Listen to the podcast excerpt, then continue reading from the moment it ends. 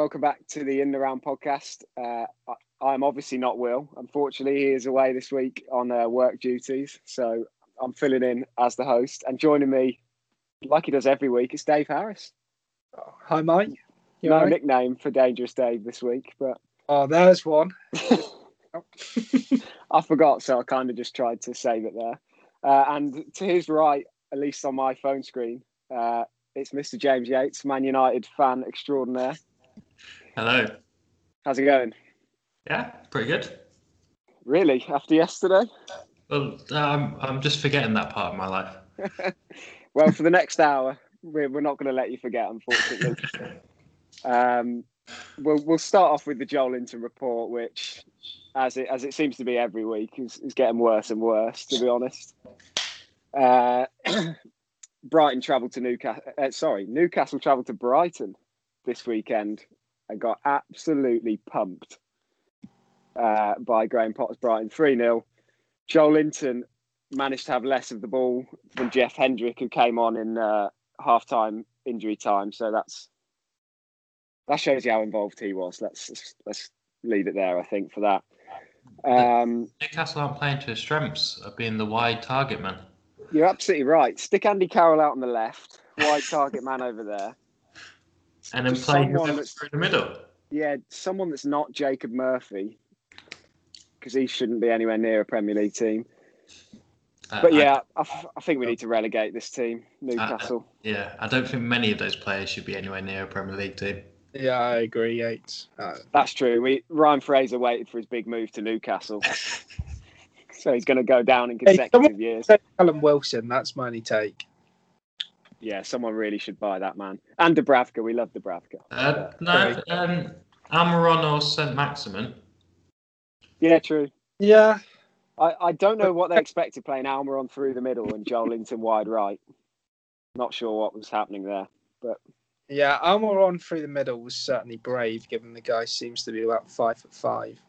Speak, speaking of brave, Man United's team selection going away to Leicester. Yates has already got his head in his hands. and I, am laughing at the segue. Yeah, it was pretty bad, wasn't it? You, no. you, can tell. This is why we let Will do it. Uh, hey, I'm a fan of all the segues, to be honest. Um, yeah, I guess we'll start off with the team. Yates, any any thoughts on the starting eleven for United? I I, I was baffled by this team.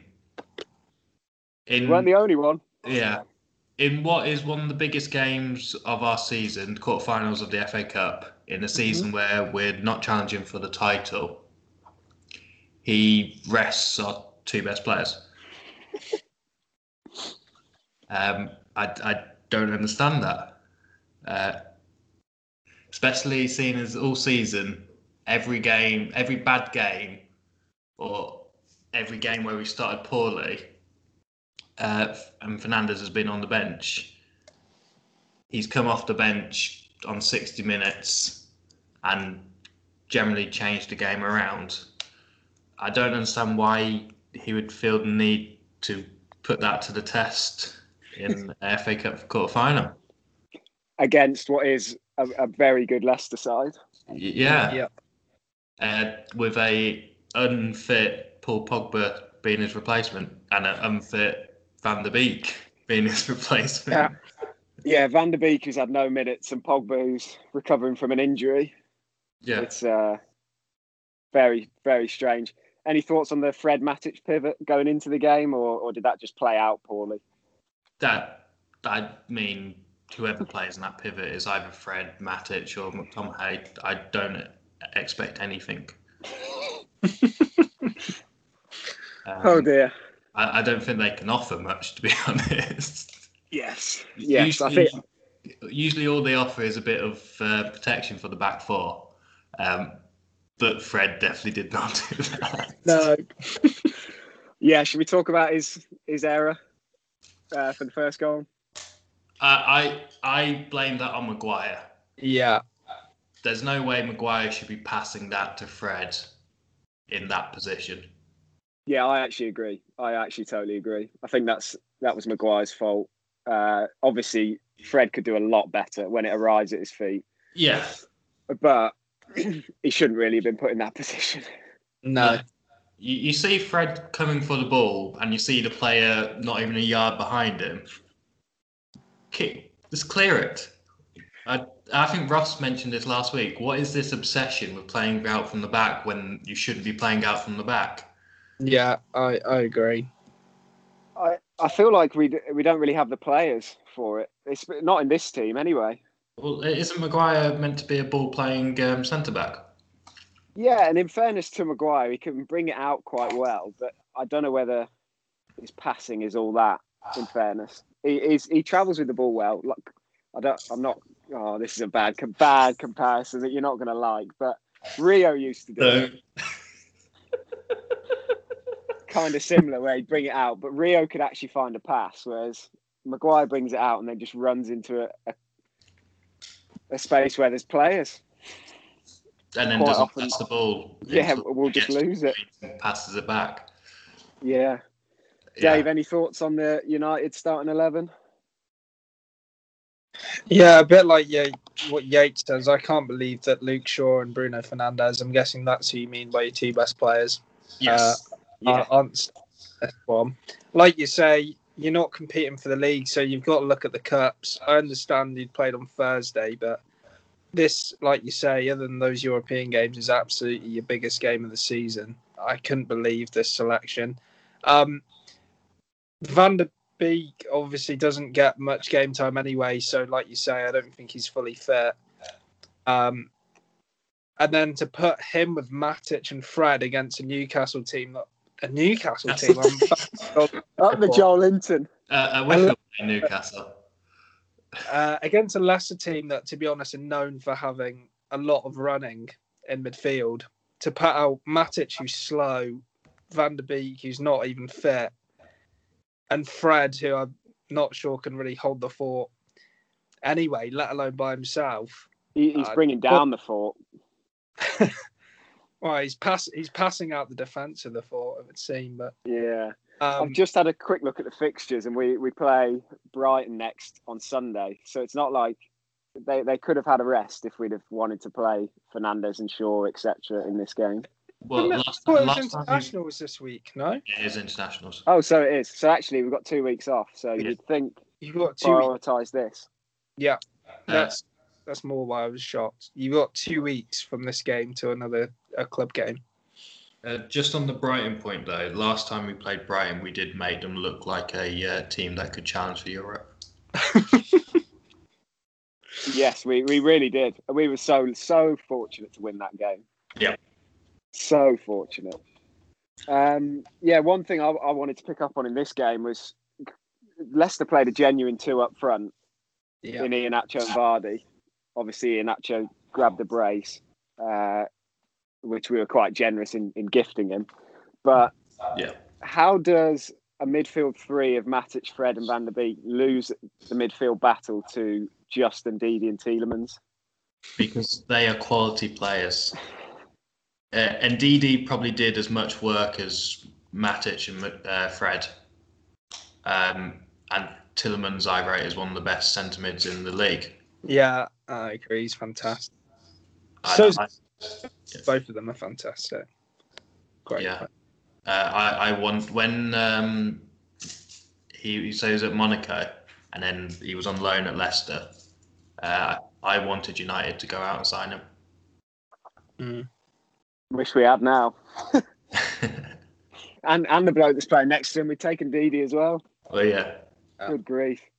Yeah, I just think it's incredible when you've got the number advantage and we still can't win that the, the midfield battle as it it's just I mean what are you supposed to do when you 3v2 you can't even win a win a, an area Well, it's, it's like you said, Matic has no legs, so can't run. And Fred was just having an off day from minute one. Um, yeah he really was on the on the highlights they, they showed his he forgot he had a left foot and just passed it just kind kind of I, I deflected it into the path of one of the Leicester players for them to get a chance yeah. and then the uh, the end of the highlights just him with his hands up, just like saying sorry to everyone. I forgot I had a left leg. Yeah. Yeah, it was it was pretty wild.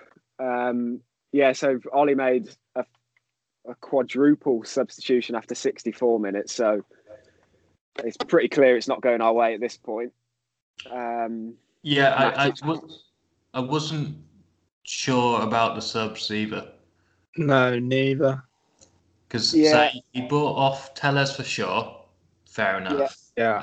You, but you would say Telles is the more attacking of the two. yeah, he probably is. Yeah. Um, he brought off Matic for McTominay, um, even though Fred was having a shock. Yeah. which uh, goes to show how ineffective Matic was, or that he couldn't last 90 minutes. Yeah. Uh, he bought This is, a, this is a guy we've got on a on a two year, still two two more years in his deal as well.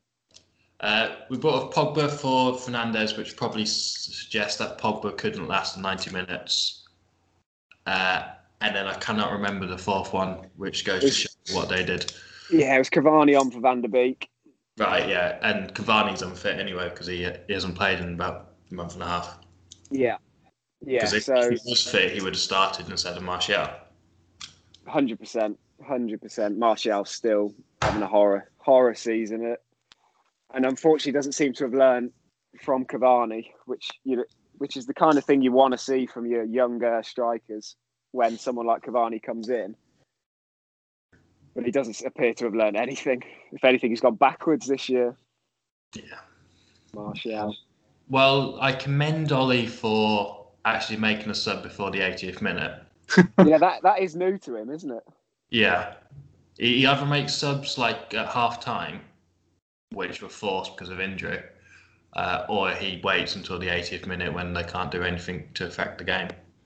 Yeah, on a Ollie not subbing Fred. Remember it against PSG when he was a walking red card for about sixty minutes, Yeah. and then and then did get sent off, Yeah. and you were like, why didn't you just take him off? It was so obvious, Yeah. so obvious.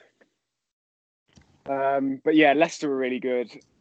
Obviously, got to commend them. They're a very good side. One thing we were talking about earlier, me and Dave have just been out on a walk. Uh, their back three, Soyuncu, Fofana, and Evans, with the two in front of Ndidi and Tielemans. There's not many better spines in the league, No. probably. And uh, you also have to uh, give Rodgers a lot of credit because uh, with Barnes uh, and uh, Maddison. uh, yeah, uh, Maddison and Justin being injured, they've had to uh, change a lot of their attacking players. So, which involves changing the system from having three behind the striker and having the lone striker and Vardy to uh, a three-five-two in this case with Yeah. uh, uh, what's his name? Um, You got Vardy. Perez in behind Vardy and Iheanacho. Yeah. yeah, coming in and hitting the ground running. Yeah, it's nice to see him doing well also because obviously when he, he burst onto the scene Mm. uh, at City, we, I think everyone, not me included, thought he was going to be world class pretty much, but he's never Well- quite hit the heights. Yeah, he came at the same sort of time as Rashford, didn't he? And everyone was Yeah, comparing the two. I thought Iheanacho was better back then. His goal per minutes ratio at Man City goal every like 70 minutes something. Seem mental. Uh, yeah, I think that's slightly skewed in the fact that he only played about 30 minutes a game. and then by that point, City were doing the business of No, I know, but team, still, yeah. still, Yeah. a young guy. It's pretty wild conversion rate he was he was managing to achieve. yeah, it's impressive, like Yates was saying, that he's come in when Leicester needed him most. Vardy's not really scoring at the moment. Maddison's out, Barnes is out, and he, he's finding the back of the net when they really need him to. Yeah, well, he, but he scored a couple of braces and a hat trick in his last five games or something like that. Yeah, you can't beat a stick at that. It's pretty good. Especially, yeah, Vardy's not scored in, uh, I think it's about 10 games now as well. Yeah. Something like that. Need for a goal. He had a, he had a really good, really Oh, good chance in this one as well. He had two really good chances. Yeah, Uh, one uh, in the first 10 minutes where he, or first 15 minutes where he kicked, uh, shot straight at uh, Henderson. And then the one in the second half where he looked primed to just slot it in the far post and then dragged it past the near post. Yeah, he went near post, which I thought was weird. It, it, he also that that defending from Maguire. It was so obvious where Vardy was going to go, and he still just stood there and let him do it. Yeah, I, I think it's generally obvious where Vardy's going to go. It's just Vardy's that good that not many. Can you people stop him? it. Yeah. Yeah. All right, we'll get a bit we'll get a bit more positive now and talk about the Europa League uh, potential Europa League run. I guess that's that's pretty much our season now, isn't it? Yeah. Now we're out the cup. You've got to finish top four, and you've you've probably got to win the Europa League, really. Um, so we obviously beat uh, Milan over two legs. Was it two one in the Yeah, end? two one, yeah, one 0 and then one 0 Pogba getting the goal in the second leg. Um, the Zebras actually winning a game out, out there in that terrible kit. Terrible kit. Yeah, Uh, and then obviously, and we beat West Ham in between. So it was actually looking like we we turned a corner, and then you just chuck in this stinker, and you you come back down to to earth. Do you think we can win the Europa League, given who's left in it? Uh, yeah. Well, I think our primary rival is Arsenal. Yeah, that's a good spot to be. Uh, they they have beaten us one 0 and drawn nil nil the other game. So I wouldn't be hundred percent confident if we met them in the semi. Maybe Which- Slavia Prague will knock out another British side. yeah, no, three in a row. That would Um, be lovely. Yeah, Yeah, so the ties in the in the quarterfinals: Arsenal, Slavia Prague, Granada against United, which you'd expect both English sides to get through there, and then Ajax, Roma, and Zagreb uh, against Villarreal. So you you would imagine, in theory, United should be sweeping aside everyone bar Arsenal. Really, yeah. yeah. So Roma aren't having a great season in terms of their recent success in Serie A. Uh, I think Mm. they're uh, struggling for top four in Serie A at the moment. Um, and then Ajax are always there or thereabout, but never can get through to a final, really. Yeah, Slavia Prague, I, they shouldn't have beaten Leicester in the uh, last six, uh, last thirty-two. Um, and then we're fortunate to beat Rangers, I think. yes, I think so. No, yeah, there was a bit of horrible stuff going on there. Zagreb obviously knocked out Spurs. You would imagine Yeah, Villarreal that, that was give a them sort of shock result, though, wasn't it? Still can't believe that we we're uh, we're an anti Jose pod, so we love we love that. Well, we, we we certainly are when Will's not here. That's for sure. Yeah, they up well. That is for sure. Uh, but yeah, I guess. Well, imagine if it was Leicester Arsenal in the quarters. That that would have been fun instead of That- Slavia Prague. That would have been a great game. Um, That would have been good fun. with Arsenal's recent resurgence and Leicester playing well, uh, continuing to play well. Do we? Has the semis been drawn? Do we know Yeah. who we'd face in the semis? Uh, Is it? Are we so- on Arsenal's side or? No, we're with Ajax and Roma, Ooh, tasty. and uh, yeah, and you got Arsenal on the other side. So it could be an all British or all English final if we get to that point. We'd love to see that. Bring it to the UK as well. Yeah, All right. There, there was a slight bit of positivity. United can possibly win the Europa League. yeah. Well, Maybe- you maybe. you would say United are favourites, Yeah, I I would put you as favourites, really. and I'd say Arsenal are the closest challengers. I'd say Ajax are maybe the best of the rest. They're having a pretty good season. However, Onana got banned. What's my name? He got banned from like doping or something for a year. So first choice keeper's gone, and they made an admin error where they didn't register Haller. So whenever they actually play in Europe, they don't have their star striker, and they no longer have their first choice keeper. Is is he Uh, actually doing anything for Ajax now that he's left West Ham? Yeah, he's actually doing really well. Um, yeah, to be honest, his stats I did have a look. He's pre- pretty impressive so far. Joelinton, if you're listening, that's the model. Get yourself back to the continent where they'll use you properly. Uh, yeah, Get he's out got there. six goals, five assists, and eleven games apparently. yeah. Yeah, that's pretty good. A goal contribution a game. Not bad. Yeah, Shame they're not competent enough to register players. Yeah, they I'll be honest, I've only seen that sort of thing for myself on Football Manager. I didn't. when when you click the old auto select button and it doesn't put in your star player. Yeah. I Or think the guy you a promised games. I, I thought there, I think there was a game in the qualifiers for the Europa League. I think it was Rangers where they released a team sheet before the game, and a journalist pointed out that one of the players was illegible. I did see that. I can't remember which team, if I'm honest, but I saw. I remember seeing it do the rounds on Twitter.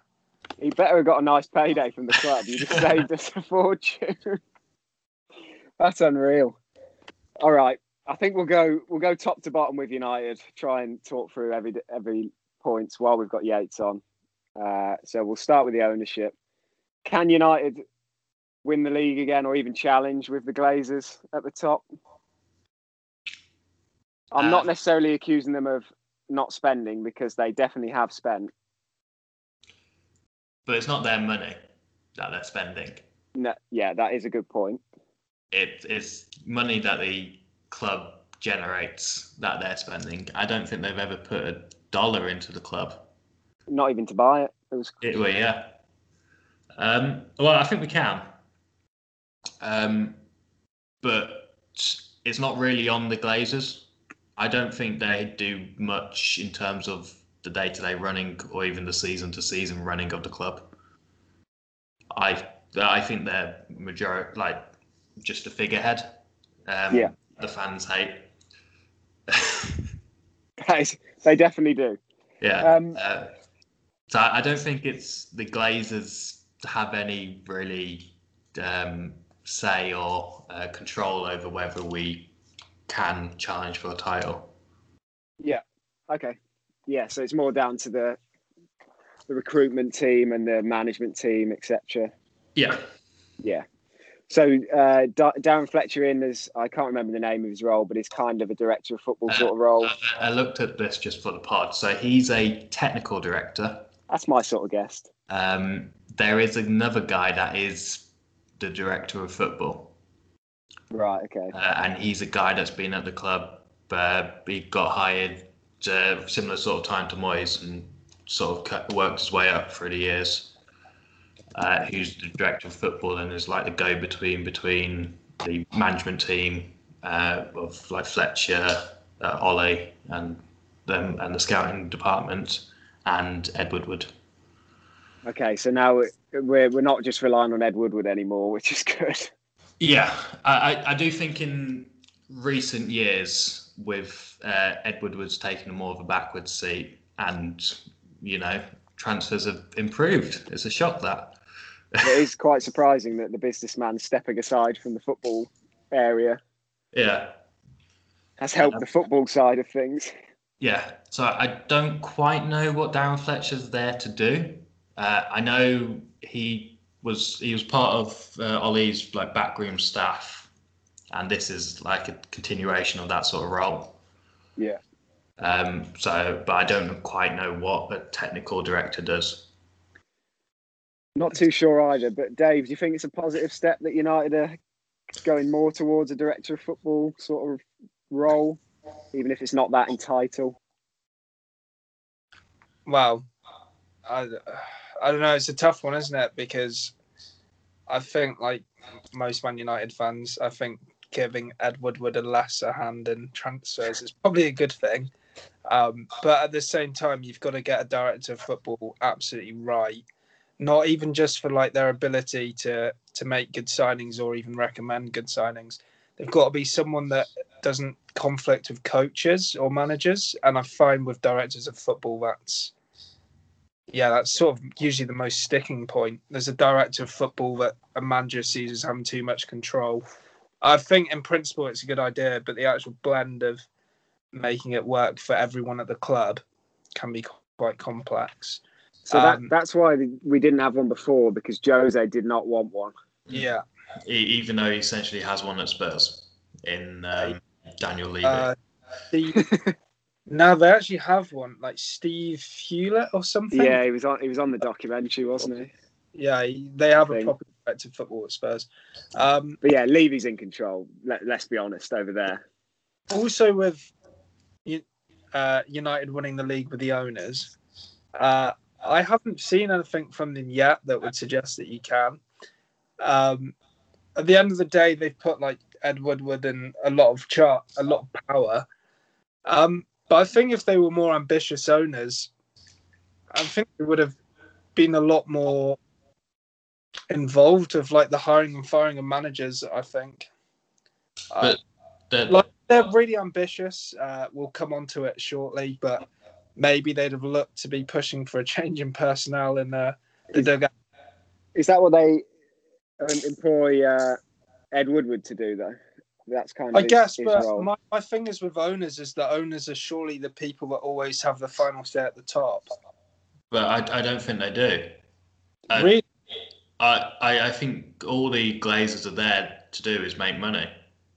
Right. Well, in that case, that's like probably the day-to-day decisions, even season-to-season decisions, I don't think they uh, care a hoot as long as United still make 500 million uh, dollars or pounds, whatever it is, in revenue a year. It's potentially the greatest investment of all time. What? Spend no money, none of your own money, and still reap millions in dividends. The, the club goes from worth about what was it three to between three and five hundred million when they bought it, or what, however they bought it, and now it's worth over three billion. Yeah, yeah. Uh, what one of the Glazers, I think, is selling shares where they expect to make about hundred million from. Does that?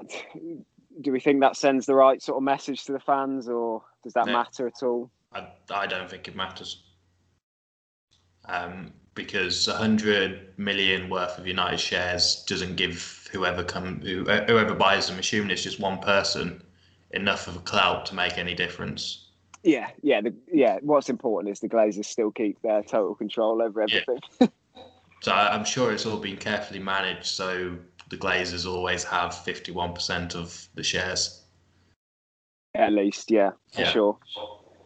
Okay, uh, let's move on to the manager then. I, I know there's there's obviously been plenty talked about. We've already discussed some of his decisions, even in the most recent game. Um, before we do that, what yeah, what would you class as a good season from now? Obviously, we're out of the FA Cup. It would have been nice to win that. Um, so good season from now. Uh, I think Europa League win is a must. Um, I think we should be coming second um, in the league, and you could class us putting distance between second and the top four race as a um, achievable target Yeah, and something that they should be trying to do. Um, make it comfortable going into the last few games of the season. Um, that we can, you know, definitely get top four, so we can start resting players for a potential Europa League final. Uh, so would a, a points improvement in the league on, on last year's total that would be a sign of improvement? Uh, yeah, um, I I think last year we got what mid sixties, mid to low sixties. That's terrible, isn't it? Yeah, so uh, I, I think if you come in second, you have to be close to seventy odd. Yeah, sixty-six points last year. Yeah, Yeah, so I, I think you're looking, you've got to be looking at low seventies at least. Um, and if you get low seventies, there might be a bit of different, like difference between us and the top four race, because I can't imagine um, all of them getting to seventy plus. yeah, I'd be surprised to be Mm. honest. They're, all, all the teams in the top four race are going to drop drop points. Dave, for you, what what would a good season for Man United be? Yeah, I agree Yeah, Yates. Europa League, you need to be winning that really as a minimum. Uh, if Champions League's no longer happening, uh, to bow out in the way you did is embarrassing. But that's done. You may as well try and turn Europe into some sort of positive this season. Um, yeah, and I, I agree with Yates. Really, like you, you definitely come in top four, and that was a, a horrible end to the season. But you want to It's You in the wanna- locker. uh, it's in the locker, I guess, but you definitely want to be cementing second, at worst case scenario, third, but making sure that you're not like playing on the last day to come top four. Like it needs to be locked off a few game few games before the end of the season. Um, Uh, I'd like to be. somehow in a scenario where you're playing for top four on the last day, something's gone horribly wrong. Mm. uh, I'd, yeah, I'd like to be going into May with top four pretty much guaranteed. Yeah. Okay, so if if if Ole achieves that, let's say Europa League final and pretty much top four secured, they're talking about renewing his renewing his contract. Is that something you'd be interested in, or Um, it's a difficult one. I think Ole has improved the first eleven. Uh, a lot of that down is a lot of that is down to bringing in Fernandes and the, the impact he's had uh, on the attitude and players around him playing better because he's forcing them to play better. Um, so that might not be all down to Ole. Um, but he's definitely improved it. And I think Luke Shaw is the prime example of him believing in the player and getting the best out of the player. Uh, I think Rashford, you could al- also point to, has shown improvements and a bit more consistency than he showed under Mourinho. I, I just think with Ole, he's let down by uh, his tactical nous.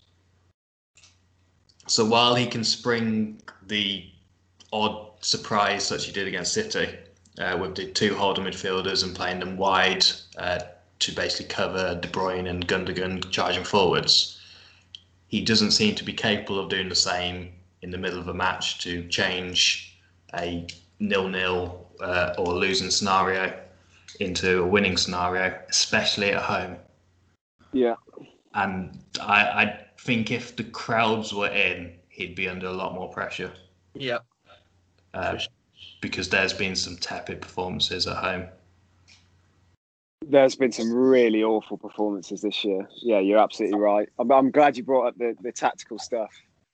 Uh, that is an obvious criticism that we've had on on the pod all season. Well, for longer than the season, really. Mm-hmm. Um, what is his plan other than just to give it to Bruno? Have you seen any signs, Dave, that he's he's come up with something else? It's weird because, like Yates mentions with City, he has the ability to get a plan for an individual match and execute it almost perfectly. But then when when I watch this United team, it still doesn't seem to be any tactical style. It's I wouldn't say passing it into a player and hoping he does something with the ball is necessarily a style. And I also I, I'll I'll live by this. If Bruno Fernandes hadn't die. come off, if he hadn't come off as a signing, Solskjaer wouldn't be in this job any longer. He'd be gone. But, If Bruno hadn't done this well, he'd be gone. Like that's probably the only reason he's still in the job. mm, yeah, If uh, I'm totally honest. yeah. Uh, I, I think a lot of his forward play is reliant on individual brilliance in the form Yeah. of Rashford, uh, Fernandes, and Pogba. Um, against AC Milan, we were not great in the first half. We were solid, but not offering much forward. He brought on Pogba. Pogba had a great second half, and it was a bit of individual brilliance that scored the goal. yeah, Apart from that, and you know, the ten minutes after that, where the whole team seemed to be lifted, we didn't really offer much going forwards. Uh, Fernandes has been brilliant, even though I think in the last couple of months he's looked a bit lethargic, uh, especially uh, not so much physically, but more mentally. Like he's making uh, like the wrong decision um, a lot more than he was six months ago, twelve months ago. yeah, Um, and then Rashford uh, always has a moment of brilliance in him. Um, and it's just a shame that he's injured. it is a shame. Yeah, he's had a good he's had a good year on and off the field, obviously. Dave, for Yeah. you, Um, yeah, I was going to say, going forward, I don't really have that many issues. I mean, yeah, with the sort of personnel you have up top, obviously, if Cavani's playing, you have an outlet where maybe you can look to put it into the box more, uh, and certainly have like a target man sort of presence. obviously most of the time he's not playing, so I understand why Man United go forward as they do because I'd say most of the time they at least are trying to play to their strengths. But my issues with Solskjaer really come into how he structures his defence and his holding midfielders, because I wouldn't say you have a proper holding midfielder. Matic a few years ago, sure, but not anymore. But the way he plays his pivot it's basically playing two players that aren't good enough to do one job in a position where if you had one really good player, you could instead of having two players there, you could have one and push the other two forward. And you could have, I don't know, for example, Fernandes and Pogba in the middle with a really good holding midfielder behind them. I also have an issue with his fullbacks. Don't get me wrong, Luke Shaw's been brilliant this season, as we've said, going forward. But I don't get how he's allowed to do that when Wan-Bissaka on the other side is scared to cross the halfway line. So um, you get caught on the break. Okay, can we? I think I think you kind of answered that one. Yeah, can we compare the quality going forwards of Wan-Bissaka and Shaw when you make that argument? No, no, I know, but it's more the fact that leaves you potentially more vulnerable always in one side that people can counter you down because they know that Shaw is probably going to be further up the pitch yeah, uh, no, but... I obviously understand you've got to exploit Shaw's qualities going forward, but is, has he got to get to a point if he really believes in this style of football? Does he try and convert Wan-Bissaka into something else, or does he try someone else at right back? Because uh, Wan-Bissaka is, as don't get me wrong, I think defensively he's brilliant, but you get so much more in this style of football from a, another right back that had some attacking qualities. Yeah, uh, on Shaw on the left side of the pitch, him and Rashford form a great partnership down that. And when they're playing well, we are very dangerous down the left side yeah. of the pitch because uh, their partnership works. So Rashford likes to cut in because he's obviously right footed. Mm-hmm. Shaw provides the width uh, so the fullback can't just follow Rashford; he has to be stretched, which gives Rashford and then Fernandes the extra bit of room to mm-hmm. work their individual brilliance. Um, on Wan-Bissaka, there has been improvements, and you know maybe in a couple of years he would be a competent, uh, like right back in the modern game, akin to a Gary Neville um, where they're not natural going forwards, but they could do a job. Yeah. Um, I I don't think there's another right back that we can get that would be an improvement. Mm. Unless you completely change the style, uh, akin like similar to Liverpool, where they don't play fullbacks, they just play wingers. yeah. Um, I'd pref- I'd personally would kind of wish we just never bought him and just gone for like a, a, a more attacking right back on that yeah, side. just because defensively he's brilliant, but it means your right side is always struggling when it goes forward. Yeah, uh, I guess that wouldn't be so much of a problem if we'd have just bought Sancho. Yeah, yeah, yeah uh, that's the thing. Yeah, that, that is a point. Uh, a lot of it could be put down to the fact that we don't have anyone to play ahead of Wan-Bissaka yeah, who's actually got that position on lock, and that is yeah. their position. So where, whereas Shaw knows that the fullback um, on the left is in a bit of a uh, 50-50, does he go Rashford or does he stay wide? Wan-Bissaka doesn't have the same thing. The fullback always knows I can stay wide, I can be on Wan-Bissaka because whoever's there isn't much of a threat. if, if it's Greenwood, he obviously prefers to be centre if it's James, there's no point marking him because he'll muck up. so I, I, do feel Wan-Bissaka's always a bit more closely guarded because there's less of a attacking threat down at that uh, wing. Yeah, quite often that's the out ball to Wan-Bissaka because the t- teams just let him have the ball. Yeah. Because why would why wouldn't you? Yeah. To be fair. Uh, um, alternatively, you could look at changing the system and converting Wan-Bissaka into a right-sided uh, centre back in the front. Yeah, the only thing I can see for him if you're going to convert him, like a right right centre back of three centre backs. Yeah. Yeah. Uh, because I, I think he'd do a brilliant job there because he is the best defending right back in the league. Mm. Yeah, I yeah, I, d- I wouldn't argue with that at all. And then you could say put him with Maguire and I prefer Bailly, but it'll be Lindelof. Um, Yeah. and that would provide a bit more um, like presence and solidity at the back, which means that we might not need to play two holder midfielders in a Yeah. Yeah, that's one thing that really irks me. We West Ham at home, Fred and McTominay. Well, Come West on. Ham, West Ham at home, who you know are just going to sit back and put You ten men behind the ball. you know what Moyes is going to do, and still Fred and McTominay are in, in from the start. Come on, yeah, that that really irks me to be honest. In your opinion, Yates, uh, is he the right man to lead the club forward? No, uh, I think he's done a good job, and but I think it's similar job to what a caretaker manager you get a caretaker manager Yeah. into just for an extended period where he's um, stabilized the club, got the club on a uh, even path, uh, got the atmosphere back to the club. Uh, but I think he's limited into what he can offer the uh, team and uh, going forwards and improving them. If there was one name you'd, you'd like to replace him, Well, it was Poch until he went to PSG. yeah, well, that was the dumbest thing the club's done for a while, Yeah. letting it, letting him slip. um, I mean, you've got uh, Hasenhüttl.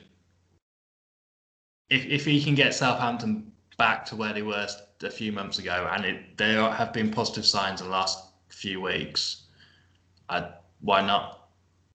I like him. It's, it's just about his style, I guess, and and you can't keep losing nine 0 to people. That that doesn't help you either. No.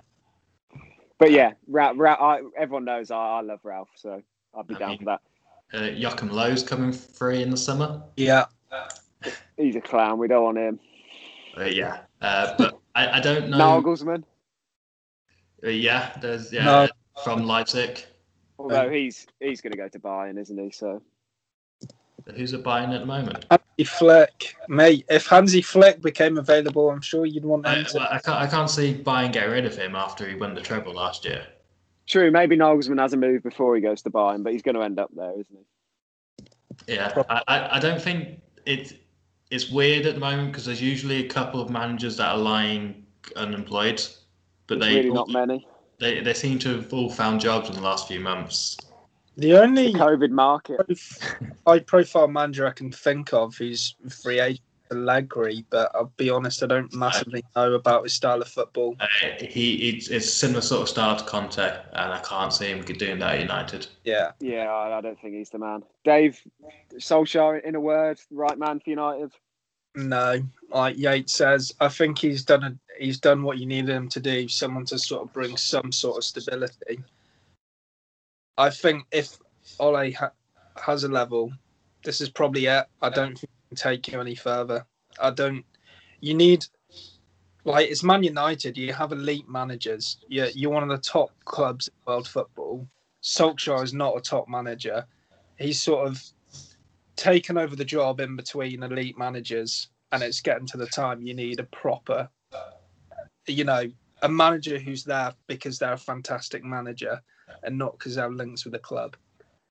And Well- we'll get there when we need that again, I think.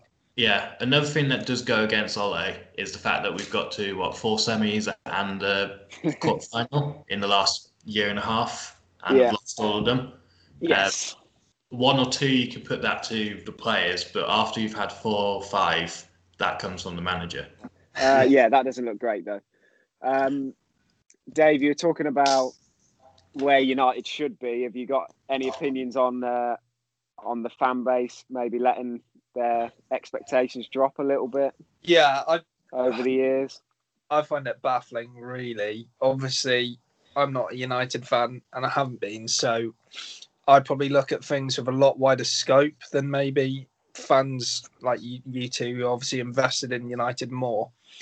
I think, obviously, over time, I think any team after a third year is going to decline. I'm not saying that I ever thought anyone would come in and keep you at that ridiculous level, but I think one thing for me is the players. Like, for example, McTominay coming through. Yeah, he's playing for Man United, but is he a Man United player? I don't think so. He makes mistakes. You've got so many players in your squad, even that aren't Man United players, but they find themselves playing for Man United. And for some reason, your fans accept that. Your fans accept that you don't have a top manager despite being, I think you always will be, a top club in world football. On, on the fan base, Mm. I, I don't think it's necessarily that they've dropped their standards. I think it's more they don't want to um, go against a club legend in Ole. So if it was a external manager that was currently doing what Ole's doing, there would be a lot more uh, fans calling for him out. Mm. Um, but you don't really see much against Ole. It's more about the players. Yeah, That's true. more against the players. Um, I mean, and at the end of the day, the the way football has got, Man United are spending more than they ever have on players, and yet your team, frankly, is nowhere near these other teams that you had. Obviously, that's the climate that's changed. Money isn't what it used to be. You have to pay far more for players, etc., etc.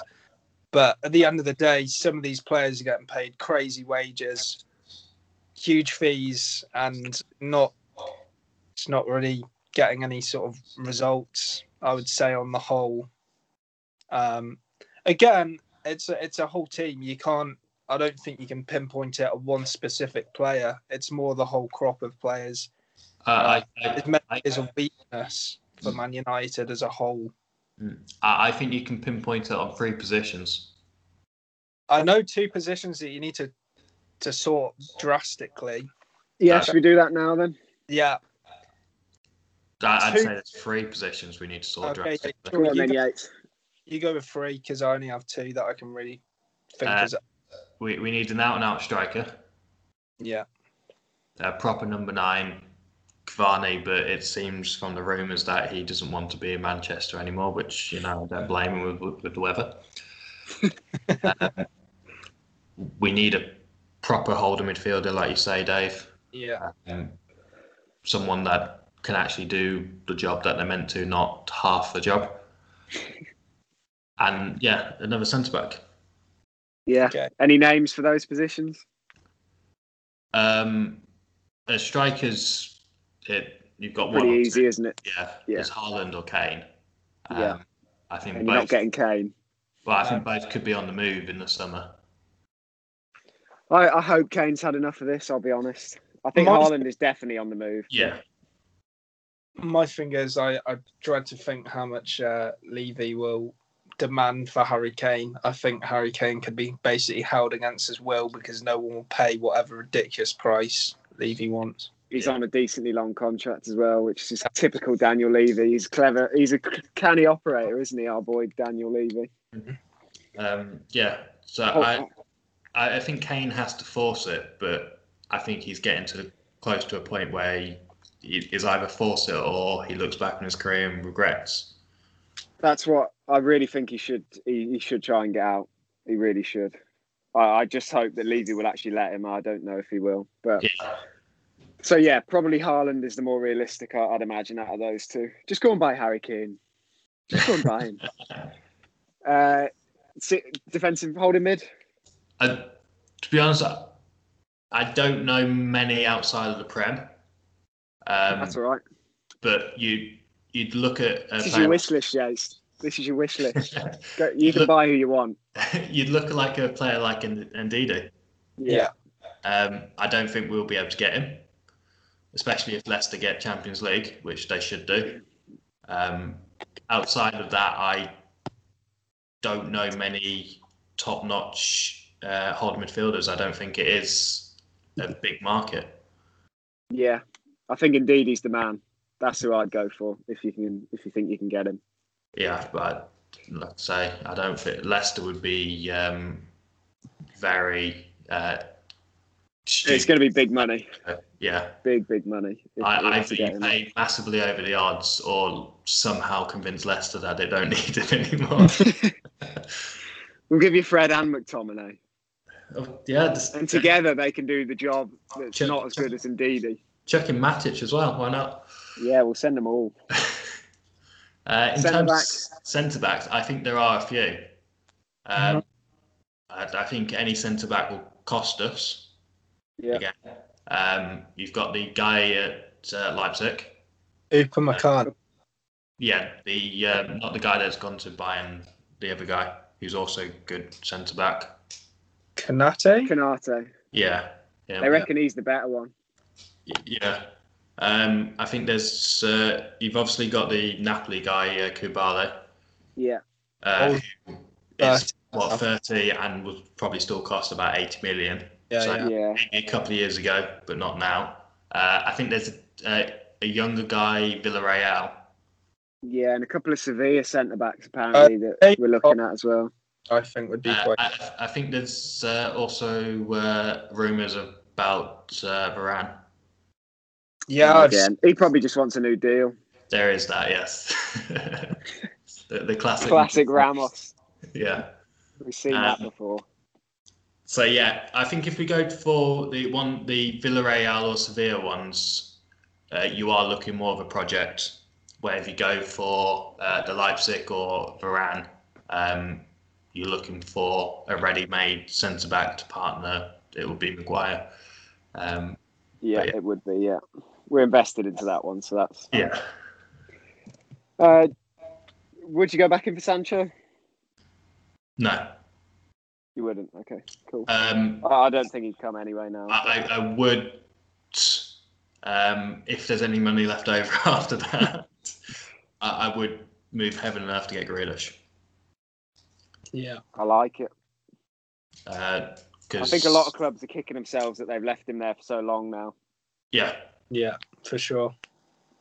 because every time he plays, he adds another million to his. Um, Yeah, At least uh, I, So I think it's good news for the rest of the league that he's injured at the moment. exactly um, because uh, Grealish, you could play him through the middle, you could play him through the, on the left. Um, you still have the issue of the right mid, uh, but if you play Grealish, Fernandes, Rashford, and then Greenwood or another number nine at front, it's you it's fluid. That's So- nasty. yeah, you don't necessarily need uh, out and out right because any one of them could find themselves on the right and do a job. Uh, like similar it. to how United uh, of the 08 team, they didn't have a defined position. It was Tevez, Rooney, and Ronaldo just doing what they wanted up front. Yeah, that worked out pretty well. Yeah. Um, so with a Grealish, with someone as clever as that, um, I, I think he'd slot right in and add even more X factor to what is there already. I like it. I like it a lot. Dave, what were your two uh, positions? yeah. I have a different approach slightly. I think obviously Ooh. fielder crying out for one. I also think in terms of the current market, in terms of going for a couple of real quality signings, you've got to go for a right winger too. Uh, just because with centre backs, as much as I don't particularly like Harry Maguire, but at the end of the day, he's not that old and you spent a lot of money on him. I don't shift him. Lindelof still isn't actually that old, so you've got potential with him. If you can, because I think as much as I don't by any stretch think they're great centre backs, if you put some stability in front of them, there's no way they wouldn't improve. Yeah, The holding midfielder not only sorts out your midfield, it also helps your defence massively. Like you say with Ndidi, I think he's exactly what you would want.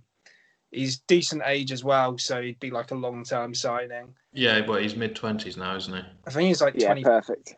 Hmm. Still pretty young, really.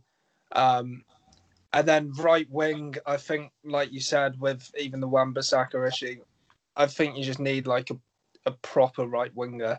I've thought about Sancho, but I'm not actually sure you'll be able to afford him because Dortmund keep. Uh, well, I think his Saying asking price has come down. Yeah, I think it has come down a little, but we'll have to see. Dortmund are going to hold, hold out for a lot for Haaland and Sancho still, Yeah. I think. Yeah. But they're a Um, bit more desperate this summer to sell. I think. But yeah, I think those have to be the two positions just because you literally don't have like any good right winger um, at all, and you don't have any good holding midfielders. At least with the centre backs improving what's in front of them, you could hope that they improve, which they Well, would. there you go. And with striker, um, I know he's not been great this season so far, but I think Mason Greenwood's a real, real talent, and you could just maybe not ne- even next season, but I think in a couple of years, uh, if Uh, he develops how he he's already great. If he develops, he could be one hell of a striker if he can Yeah, get a Uh, run together. I I think the goal at the weekend will have done done him the world of good. Yeah, Uh, he needed that. He, he's definitely looked improved in the last few games. Uh, that is uh, coincided with him actually playing through the middle um, rather than out, out on the right.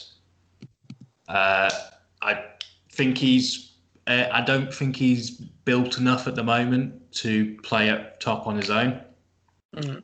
But he's 19. You'd expect next couple of years for him Yeah, to Fill develop. out a little bit. Yeah. Uh, so I, I fully rate him. Um, that that is the only concern with buying a number nine. Um, Yeah, what do you do with Greenwood? yeah. I, ideally, you'd want Cavani staying on for another year Yeah, I agree with that as well. um, because then he can pass on his experience of being a number nine and his world class movement, uh, and then ready for Greenwood to take centre stage in 23. I like it. Well, plenty to do in the summer then for United, that's for sure. Um, I, we, I think number one would be clearing out dead weight again. yeah, Yeah. we, we you need to really get rid of quite a lot. Again, Yeah, We- Ole's I, done that quite well so far, but there's more that needs to be done. yeah. I feel like we say it every summer, um, and yeah, it again. It just goes to show you how bad the uh, transfer policy was since Fergie's left. That we've been getting rid of dead weight for what three transfer windows now. And Yeah. Yeah, I mean you've had, you've had three three different managers with three different styles buying players for Yeah. different styles, and they're all just here, there, and everywhere, and they don't fit together. So then you've got to get rid of them at some point. Hmm. Yeah, you're absolutely right. We've we've done it for three windows, and we're still not finished. There's there's more to go. So yeah, plenty of work for our for Fletch and Co to do up there. yes, That's for sure. Uh, we had a we've got a question in from a partial listener, I guess. It's Dave's dad.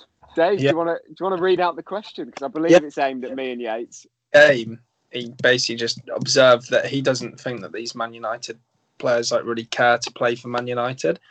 So his question was, do you think these Man United players actually care about playing for United? And if you feel some don't, do you blame the players individually or as a group or Ole?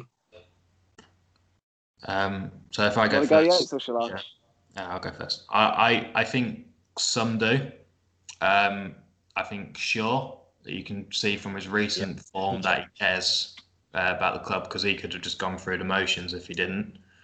Um, Rashford, hundred percent. Uh, like the guy is a United fan, Mm-hmm.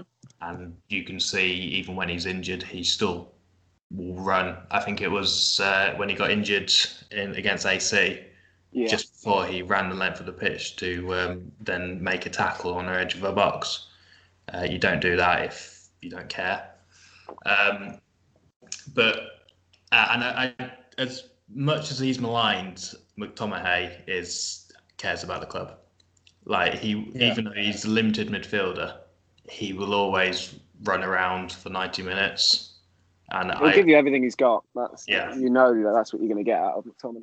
Yeah, I, I think um, the key one that doesn't care is Martial. Yeah, I don't think he cares at all.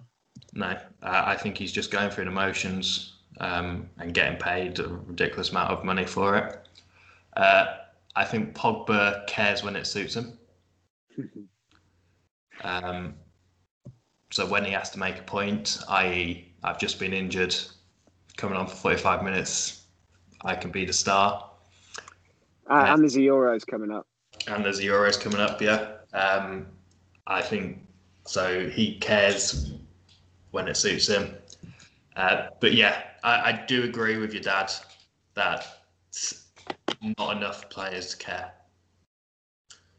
Would you blame the players or, or Solskjaer for that? That was Uh, the second I- half of the question. Yeah. I blame the management, i.e., people above Solskjaer. Um, Yeah.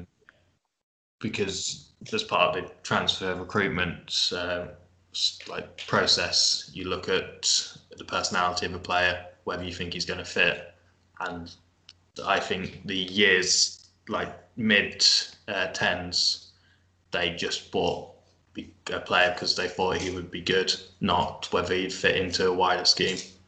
Yeah, yeah, oh, yeah. I think the dressing room's been a bit. It hasn't been great since for a while at United. I think. uh, Well, we know. I think Pogba's a, a big part of that. Uh, Martial, I don't know. It's a tough one with him because I feel like that's just the way he is, and sometimes you feel like he's lazy or whatever. But I am starting to think he doesn't really.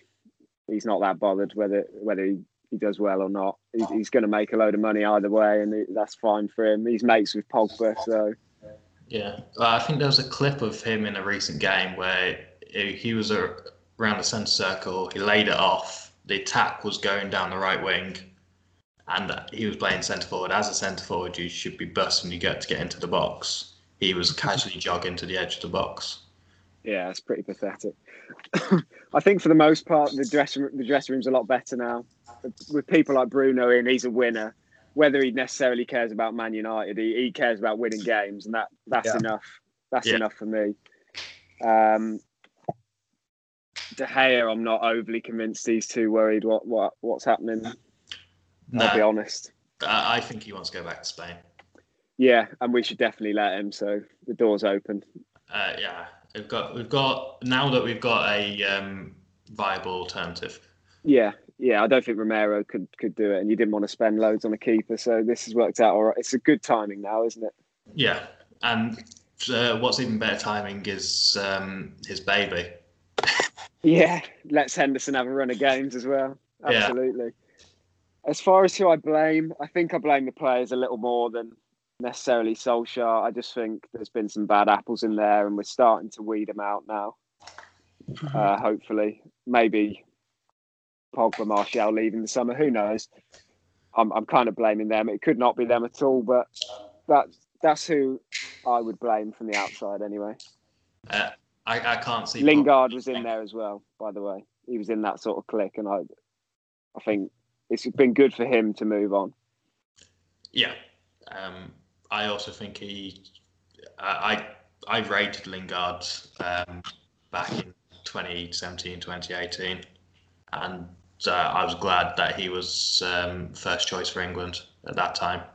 Um, and I'm very happy now that he's um, obviously showing that he's not just a waste of space.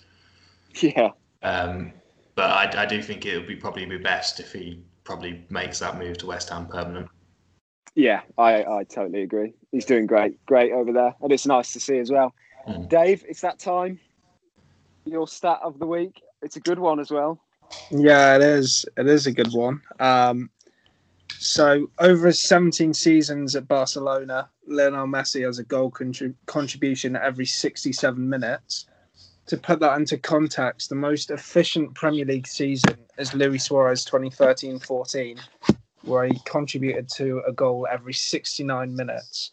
So Messi sign. has backed that for his entire 17 seasons at Barcelona, which is absolutely unbelievable. Yeah, that, that, that's mad. He's an outrage. Um, I I don't want him to go to City, but I also want to see him in the Prem. Oh, if we if there's a, a chance I'll that we- take it. If he has to go to City, I'll take it. of Lionel Messi, I would I'd pay a lot of money to see. He can play against Norwich or someone. I'd I'd pay a lot of money to see it. Um, yeah, I I don't want him to go to PSG. I think that's where he's going. Uh, just because whatever you do in the French league doesn't really mean stuff anything because it's an awful league. It really, really is. Yeah, I hope he comes to the Prem. We'll see what happens, I guess, in the summer. That'll be a fun one to cover on the podcast. Yeah. The the only issue with him coming to the Prem is uh, it's a lot more physical league, and with him coming to what is he's 33 now, so mid 30s, will he still be able to rack up the same amount of uh, goal contributions in a phys- more physical league where he's on the wane in terms of physicality? Yeah, it would be an interesting experiment, that's Yeah. for sure. But Especially uh, in that in, in that City team. it, if he doesn't manage to do it, it, it'll be just another weapon for the people that think Ronaldo's better, saying Ronaldo did it in the Prem, yeah. Messi can't, and it, They're you can't wrong. really compare. I know they're all wrong, but you can't really, you wouldn't be able to compare the two, but they'll do it anyway. Oh yeah, you know it's coming. What I You know it's coming. is watching De Bruyne and a clinical player like Messi would be wow, unbelievable. I, I I think it would be unfair, and I think we'd have to handicap them twenty points. Yeah, and they'd probably Just make him play Kyle Walker every week. That'll do it. Uh, and on that note, I think that will do it for this week. Thank you very much for coming on, Yates. That was very enjoyable. Yeah, my pleasure. It was less unbearable talking about United than I thought it was going to be. Uh, yeah, and thanks, Dave, as as always. yeah, no worries. Uh, and thanks everyone for listening.